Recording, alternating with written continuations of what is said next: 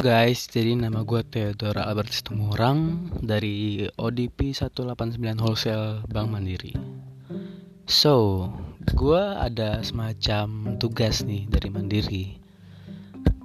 Um, gue harus mendengarkan tiga podcast per hari, which I need to make uh, some kind of summary gitu.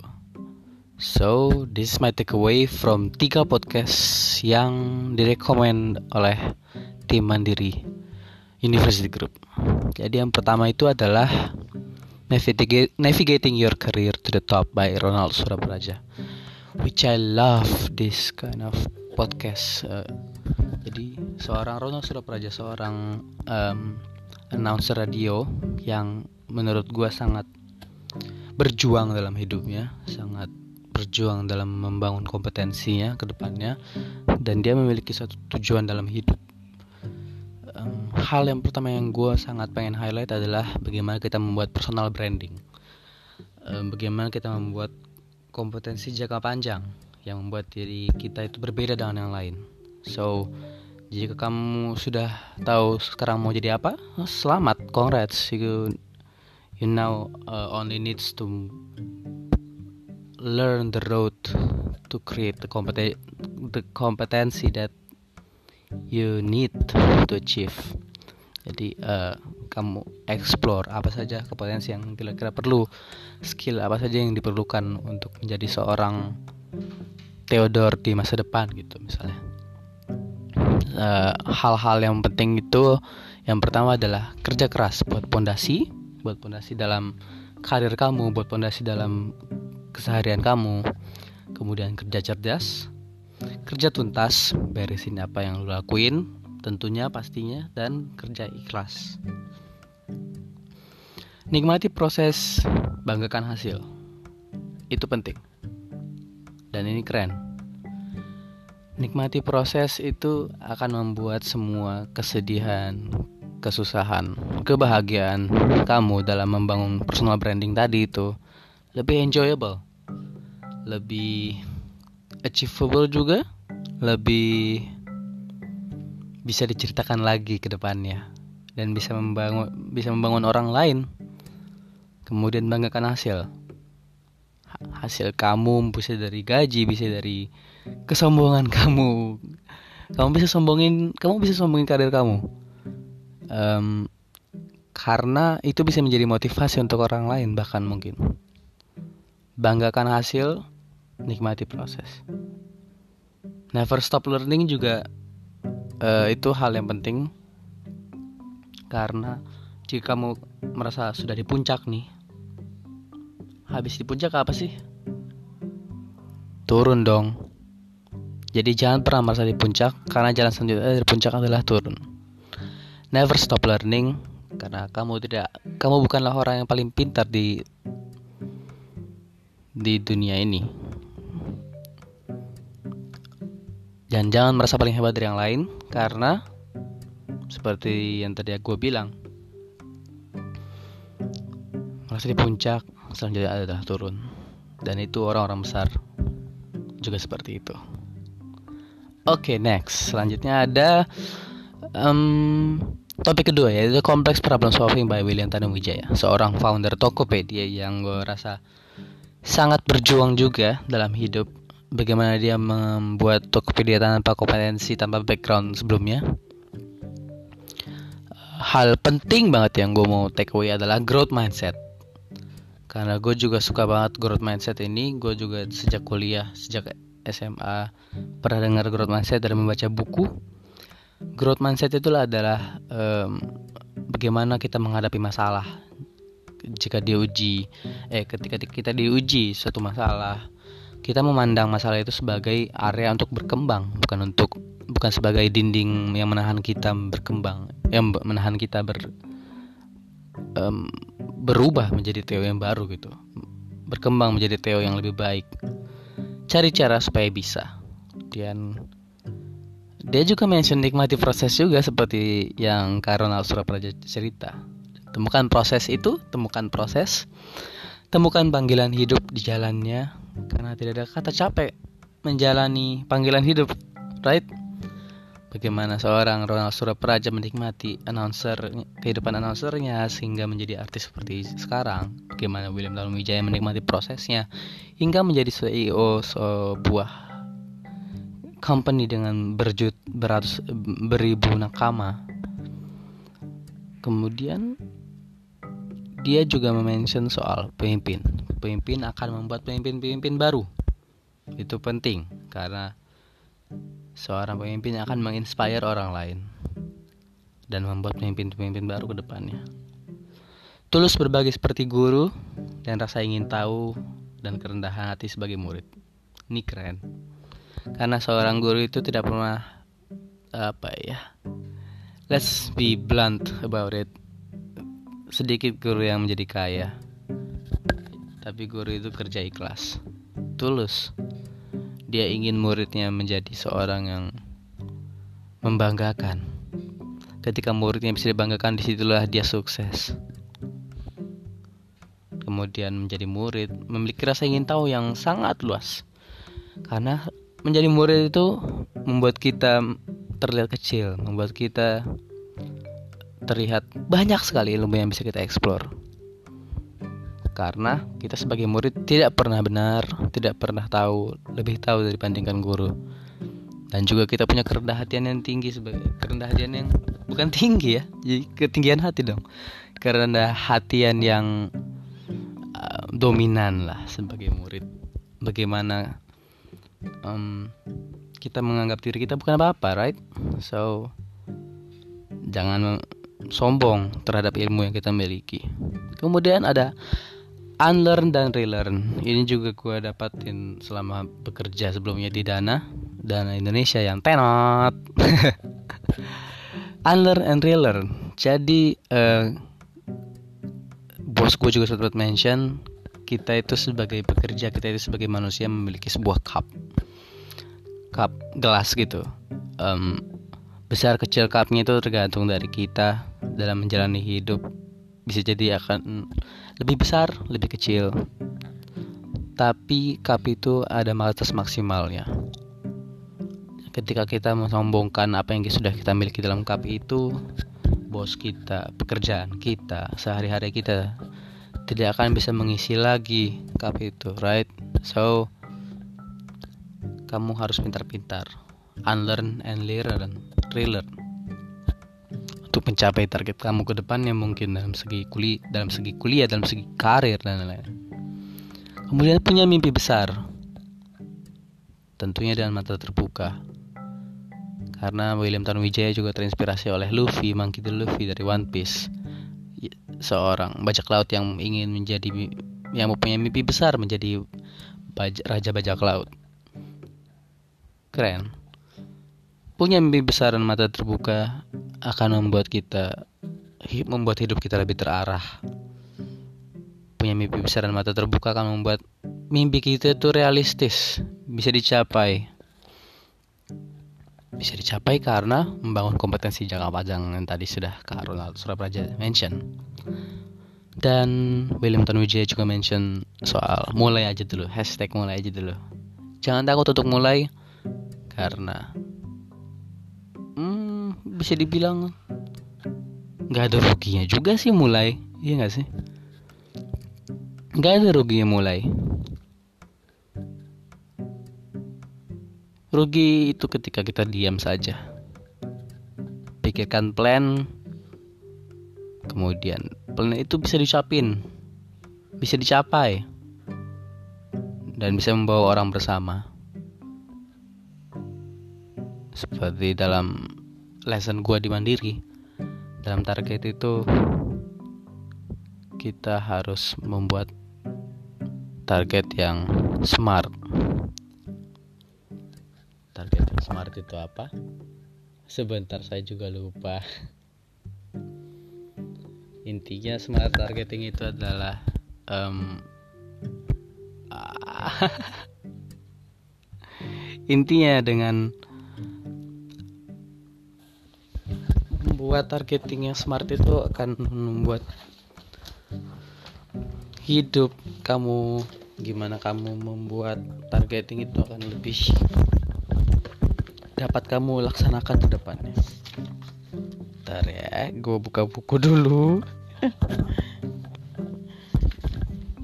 Jadi, smart targeting itu adalah the art of making target that will make your target more make sense semacam itulah.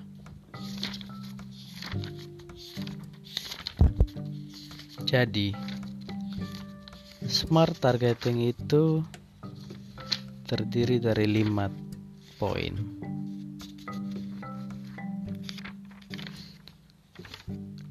poin yang membuat target kamu lebih dekat untuk diri kamu, untuk tim kamu,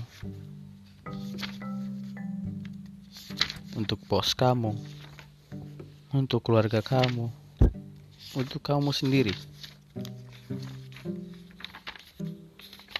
Jadi, smart targeting, sorry ya, cukup lama.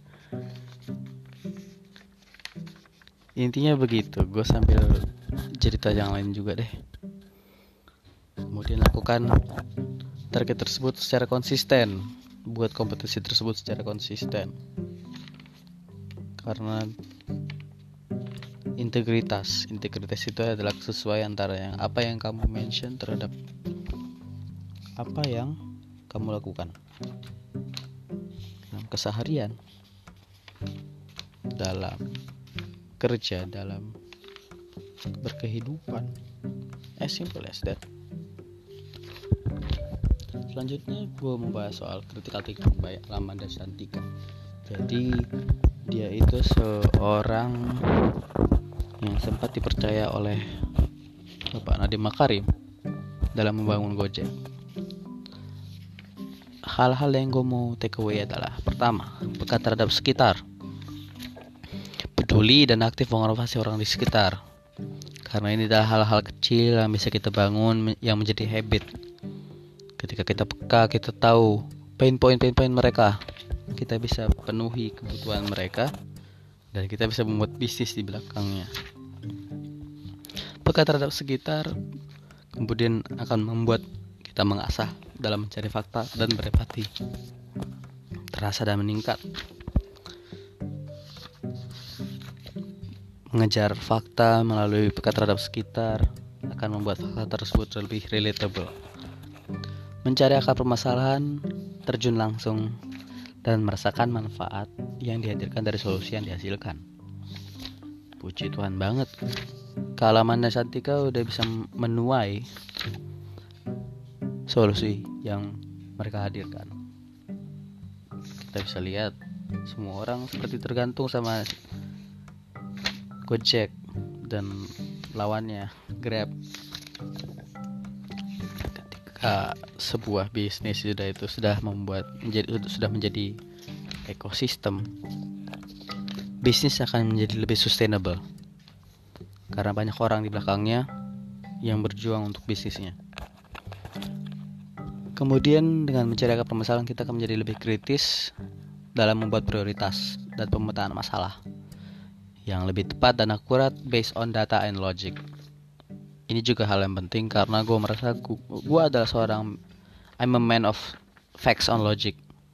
So dengan facts and logic kita bisa membuat sebuah prioritas penting yang mana yang penting kita selesaikan bisa jadi dari Q1 yaitu important dan urgent kemudian important not urgent kemudian not important tapi urgent dan terakhir adalah yang harus dibuang yaitu not important dan not urgent oh iya gue mau mention soal smart goal. Smart goal. Belum deh nanti dulu. Belum temu.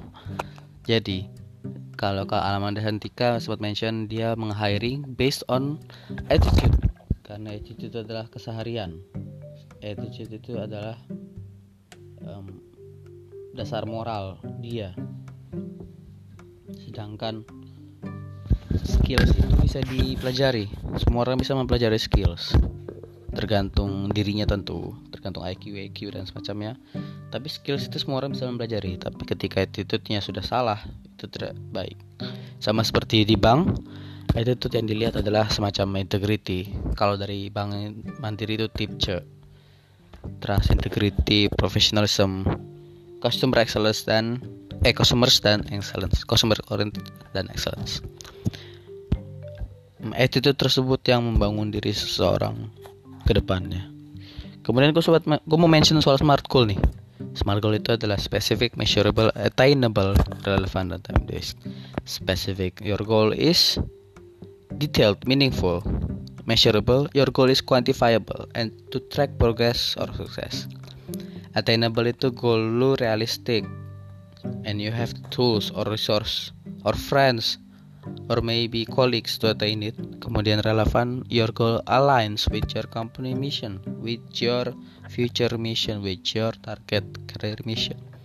Kemudian time based, your goal has a deadline. 5 tahun lagi gue mau jadi gue mau jadi manager. 5 tahun lagi gue mau pengen punya rumah.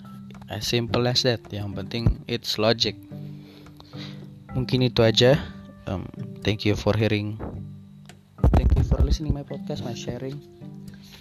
It's been a great time. Gue kayaknya bakal melakukan ini ke depannya tanpa harus disuruh juga oleh Bang Mandiri. Thank you Bang Mandiri udah mengasih Inspigo satu tahun. It will be a great place for me to learn. See you guys.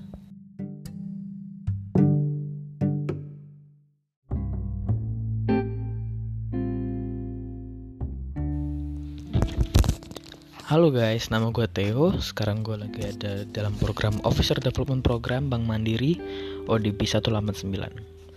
Seperti podcast sebelumnya, eh, sekarang gue mau mengerangkum tiga podcast yang bukan istilahnya diwajibkan, tapi diberikan privilege untuk didengar oleh Mandiri dari Inspigo.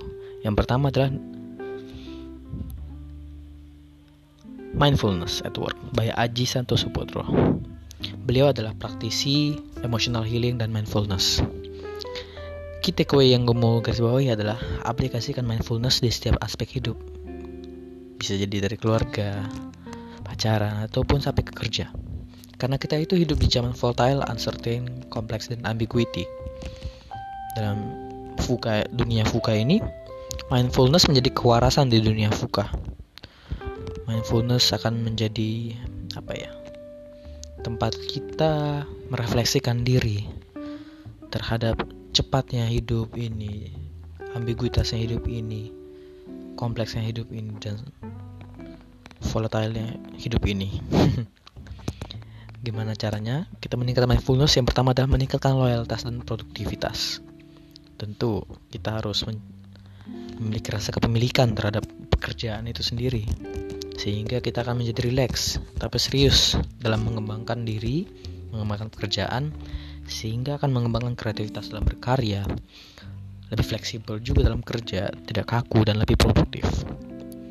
Kemudian dalam pekerjaan itu ada beberapa fase sih yang dia cepat ceritakan. Yang pertama adalah ketika kita sudah rileks dalam pekerjaan itu, kita sudah apa ya menganggap target dan semacamnya itu seperti achievement kali ya untuk diri sendiri. Kemudian joy di mana kita bisa menikmati pekerjaan itu tidak menjadi beban tidak menjadi Allah bangun pagi itu bukannya semangat tapi kayak aduh another day hmm, that's a bad uh, sign gitu loh. Kemudian selanjutnya adalah love love your job di mana pekerjaannya kamu itu sudah bukan cuma sekedar mencari payroll gitu tapi kamu sadar bahwa pekerjaan kamu itu memberikan nilai tambah untuk dirimu. Which you love the job then. Kemudian compassion dan terakhir compassion. Di mana kita sudah sadar bahwa pekerjaan kita itu bisa menjadi snowball untuk hidup orang lain juga. Di mana pekerjaan kita itu menghasilkan berkat untuk orang banyak. Walaupun kita tidak tahu sebenarnya karena itu, jika kita bisa mencapai hal-hal tersebut, kita akan meraih produktivitas yang luar biasa. Karena ada motivasi, right, dalam bekerja. Selanjutnya adalah podcast Leading with Courage to Solving Problem with Sylvia Halim. Jadi beliau adalah construction director PT MRT Jakarta. Dia sempat cerita bahwa Do ini kuliah di Singapura, dia sempat kerja di Singapura juga. take, away yang gue mau garis bawahi adalah kesempatan opportunity. Kalau ada kesempatan ambil. Embrace kesempatan itu dan berbuat sebaik mungkin ketika kesempatan itu datang. Karena kesempatan itu adalah challenge untuk kita bisa jadi tempat untuk berkembang wadah untuk mengembangkan diri kamu. Put yourself di posisi yang siap berkompet agar tidak ketinggalan dalam mengambil kesempatan kalau kalau kita takut mengambil kesempatan tentu pasti gue juga gue juga pernah takut mengambil kesempatan. Nanda tangan ODP mandiri juga takut. Sebetulnya kesempatan lain yang lebih prospektif kan. Tapi setelah di enjoy ya prospek di mandiri sangat baik menurut gue nah dari itu bagaimana kita menanggapi ketakutan itu takut akan membuat kita bisa menyerah. Tapi sembari gue menandatangani surat kontrak itu Bank Mandiri gue memandang oke okay, saya bisa nih mempersiapkan diri untuk menghadapi bekerja di Bank Mandiri nah, next ini sebagai seorang director nih. Dia ingin memastikan pendapat didengar dan dikonsiderasi sehingga keputusan yang dihasilkan merupakan hasil kesepakatan bukan perintah Membangun trust dan good relationship dengan tim adalah hal yang mesti dilakukan. When you know apa yang kita kerjakan sangat bermanfaat dan membantu hidup orang sehari-hari, itu menjadi motivasi yang sangat baik untuk diri kita. Kemudian jika kita terlibat dalam desain proses, pemilihan keputusan, dan polisi proses, dan lain-lainnya, di situ kita bisa secure dan ensure tidak ada orang yang diremehkan. It's okay to have mimpi tinggi dan besar. Jangan takut kejar mimpi itu. Jangan takut kejar opportunity. Jangan takut ke mengejar kesempatan. Don't limit yourself to some kind of mold, right? Karena sebenarnya kamu itu adalah kita ini adalah air yang bisa menyesuaikan semua mold, semua wadah gitu. Be willing to work hard karena tidak ada yang instan.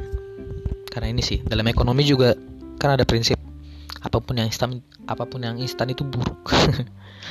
Di your part dalam menghasilkan sesuatu.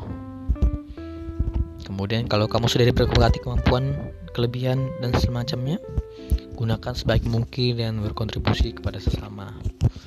Minimal kamu berbagi ilmu itu kepada teman sesama. Kemudian podcast yang ketiga adalah bahan bakar di balik kesuksesan kesuksesan by Alexander Sriwijino beliau adalah founder of Daily Meaning. Dan takeaway yang gue mau garis bawahi adalah Becoming an Outliers jadi gue pernah baca juga by Malcolm Gladwell nih. An Outlier di buku itu dijelasin bagaimana orang-orang hebat itu adalah dari awalnya udah outlier dari awal bukan dari awal juga sih. Gimana bilang ya? Setelah diteliti memang orang outlier nah bisa jadi orang outlier itu dulunya dia seorang yang biasa saja. Tapi dia membuka wawasan dia. Dia membuka satu pintu sehingga dia menjadi orang yang outlier dibandingkan sekitarnya gitu. Be the perfect imperfections. Imperfection is perfect. Karena kamu akan belajar menerima failure kamu hardships kamu kamu belajar menerima kebaikan, keberuntungan, kejelekan. Karena orang yang perfeksionis biasanya unhappy. Terlihat seperti mengejar satu target yang tidak bisa dicapai. Sebagai seorang perfeksionis karena akan selalu ada hal yang lebih perfect dari apa yang dikerjakannya. Sempatkan bertanya mengenai kebaikan dan kejelekan kepada sesama kita untuk introspeksi diri untuk mengenal diri kamu lebih jauh.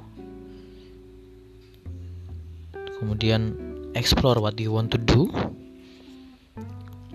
How are you spending your time? Dan does this day reflects who I am? Ketiga poin itu adalah untuk merefleksikan bahwa gue sebenarnya mau depan mau ke mana sih? Sempat kepikiran juga sih.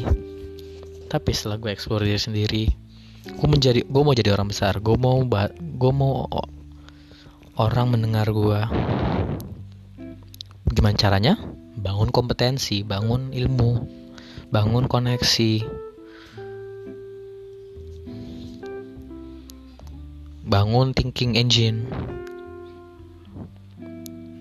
Dan thinking engine itu kritikal gimana kita mem mengkomunikasikan apa yang ada di otak kita. Bagaimana kita memframing masalah.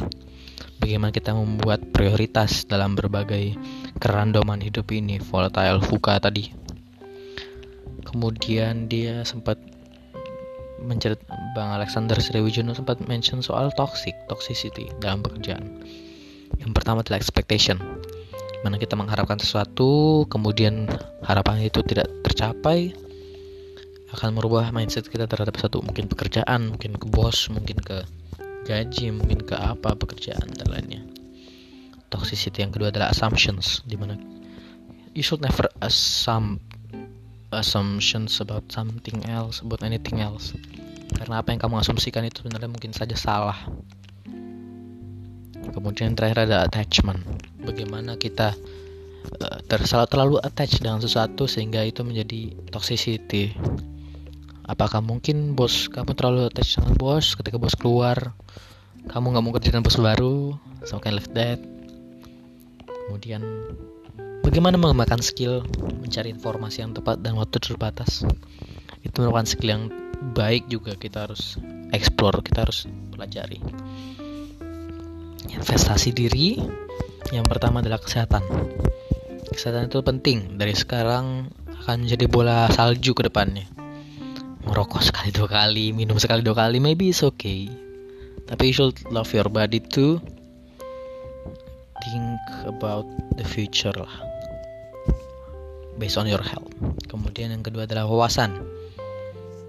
Wawasan itu lebih ke arah supaya kita bisa ngobrol sama orang sih wawasan.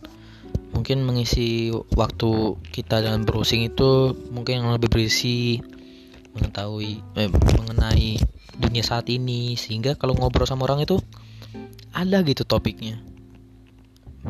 Jadi ada yang bisa dibahas. Kepada orang ekonom mungkin ada yang bisa dibahas. Kepada teman-teman biasa mungkin. Kepada sahabat kepada pacar kepada kepada mungkin klien. Explore wawasan. Sehingga kamu itu bisa didengar semua orang dan kamu bisa mendengar semua orang juga. Yang ketiga, investasi dirinya adalah networking. Networking is important karena kita hidup di dunia itu nggak sendiri. Bisa jadi kita belajar wawasan baru dari networking itu.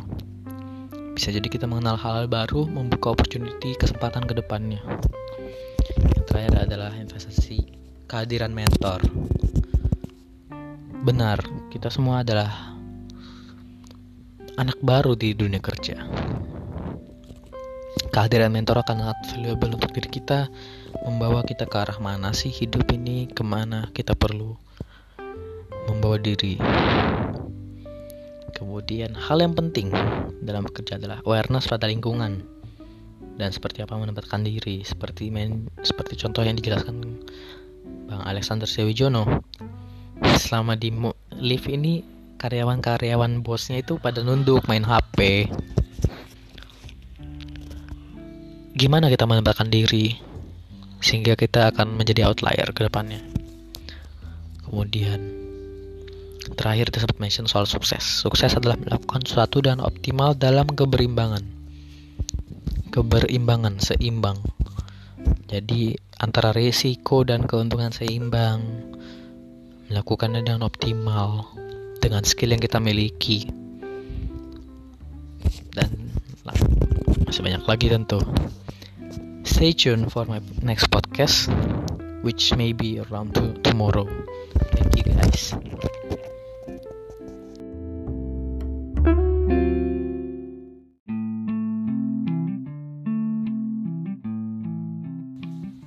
Halo guys, nama gue Theo dari Albert Situmorang I am currently working as a officer development program in Bank Mandiri ODP 189. So as you probably know from previous podcast, podcast ini adalah sebuah tantangan dari Mandiri University Group untuk mengembangkan diri kita um, another next step further lah istilahnya. So pada podcast kali ini gue mau bercerita soal tiga podcast keren dari Inspigo. Yang pertama adalah podcast by Zivana Leticia, mantan Miss Indonesia, ya, dengan topik Be the CEO of Your Time. Hal yang gue mau take away, yang gue mau garis bawahi adalah yang diatur itu bukan waktu teman-teman. Waktu itu hanya ada 24 jam, kita nggak bisa mengatur bisa jadi 25 jam, 26 jam. Tapi yang diatur itu adalah prioritas dan self management. Pentingnya time management agar seluruh hidup kita itu dapat efektif dan efisien dalam kesehariannya. Kita harus bisa membagi empat jenis waktu nih. Yang pertama contracted time, yaitu day to day job kalian mungkin 9 to 5 itu sudah contracted time tuh. Walaupun kamu tidak efektif dalam 8 jam kerja itu mungkin tapi itu sudah dikontrak kamu harus standby 8 jam. Kemudian committed committed time. Mungkin kamu committed for your hobby committed for your sport your gym activities olahraga committed for your kids committed for your friends that's uh, you need to make it to committed time. Yang lain necessary time. Necessary time adalah hal yang penting. Tidak bisa skip juga. Seperti makan. Makan siang. Sekedar ngobrol sama orang. Ya social interaction that's necessary for you but that's not contracted for you and that's not committed for you. But it's necessary for your life. Yang terakhir adalah free time. Free time itu bagaimana kita menggunakan waktu-waktu sisa dari ketiga itu untuk menikmati diri sendiri mungkin untuk menikmati untuk lebih bahagia lah bisa jadi kamu melakukan hal-hal kecil seperti main game right? Um, nongkrong nongkrong juga sebenarnya bukan necessary time nongkrong itu udah free time free time is essential juga sih dalam hidup supaya kamu nggak pusing-pusing banget Kemudian efektifkan clock time dan real time. Seperti yang kamu lihat tadi dengar lihat tadi ada empat jenis time kan? Itu semua itu ada clock time ya. Tapi real time-nya itu efektifnya kamu bekerja itu efektifnya kamu menggunakan time itu macam-macam. Bisa jadi free time kamu, clock time-nya berapa jam, real time-nya kamu main game berapa jam, right? Contracted time jam 8 jam kerja, kamu cuma kerja 5 jam karena sisanya itu ya you've done your job jadi efektifkan clock time dan real time untuk mempersiapkan diri terhadap opportunity yang datang. Siapa tahu dengan kamu menyicil pekerjaan besok-besok, ada tantangan lagi dari bos kamu. Pekerjaan yang sebenarnya, wow, gue mau jadi seperti apa yang diserahkan pekerjaan ini.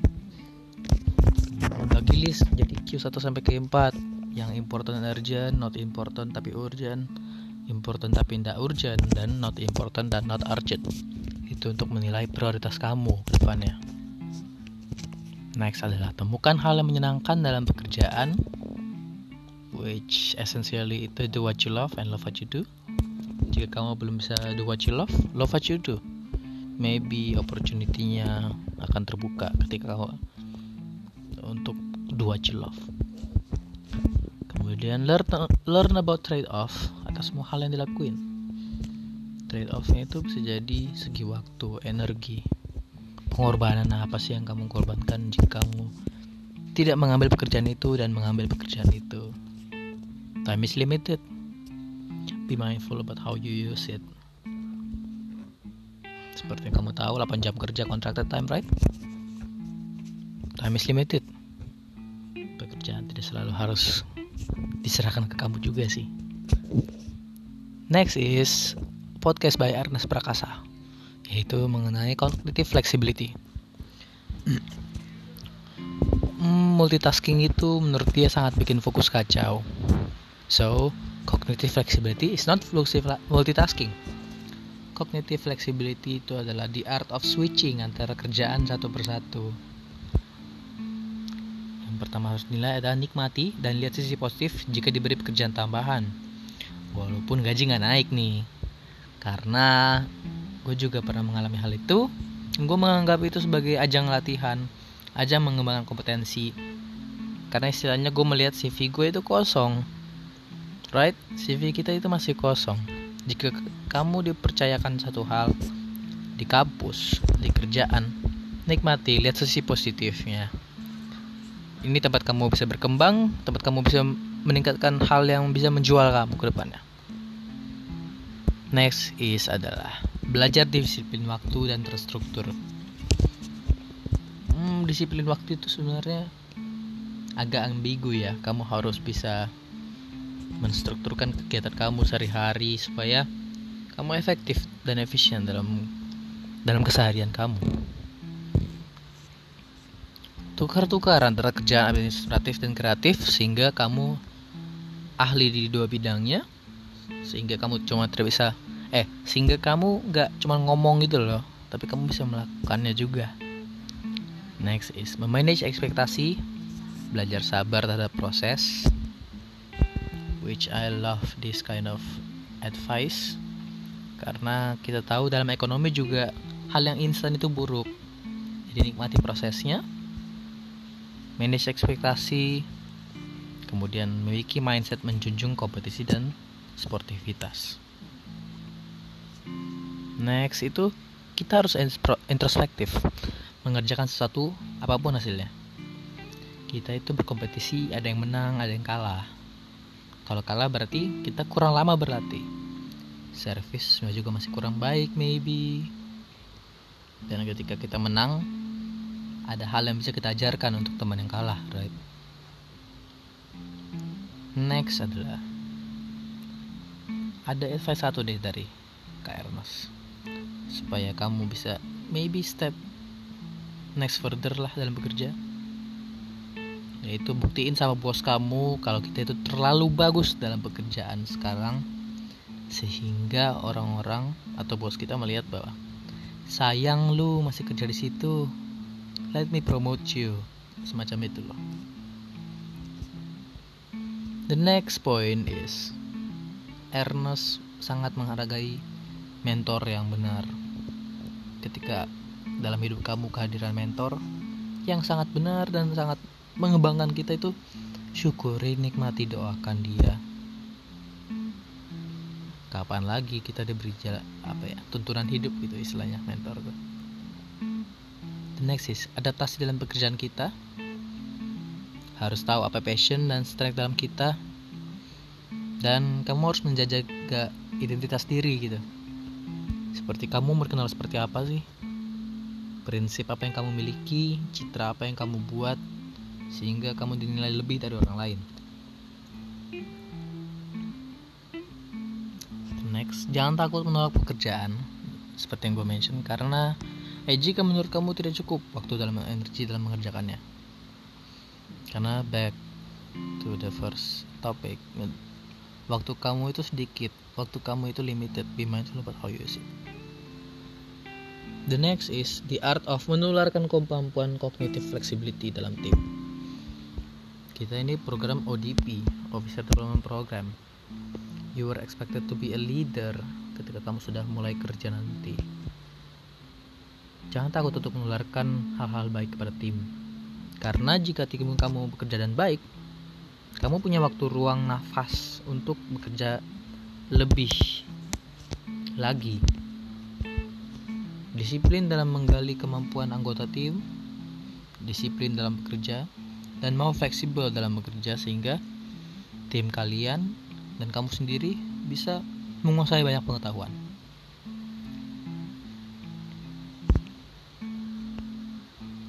Nah, podcast selanjutnya adalah podcast interview dengan Gary V yang membahas seven financial wisdom. Yang pertama, don't spend more money than you have. And don't spend money on dumb shit to impress other people. ini financial wisdom yang menarik karena kita hidup di dunia sebagai seorang milenial ya kita itu di dunia yang terlihat glamor melalui Instagram, Facebook atau maybe podcast, right? Kita terekspos terhadap dunia yang sangat glamor. Learn to not spend more money than you have. Learn between using money for investment atau mungkin hanya kamu menggunakan uang itu untuk liabilities atau kesenangan sejenak. Dan nggak akan membuat kamu berkembang ke depannya right? The second financial wisdom is invest mainly on things that you have knowledge on or that you can control. Seperti kamu menginvest di perusahaan yang kamu kenal backgroundnya dan fundamentalnya. Kamu tahu nih perusahaan ini akan maju. Kamu percaya.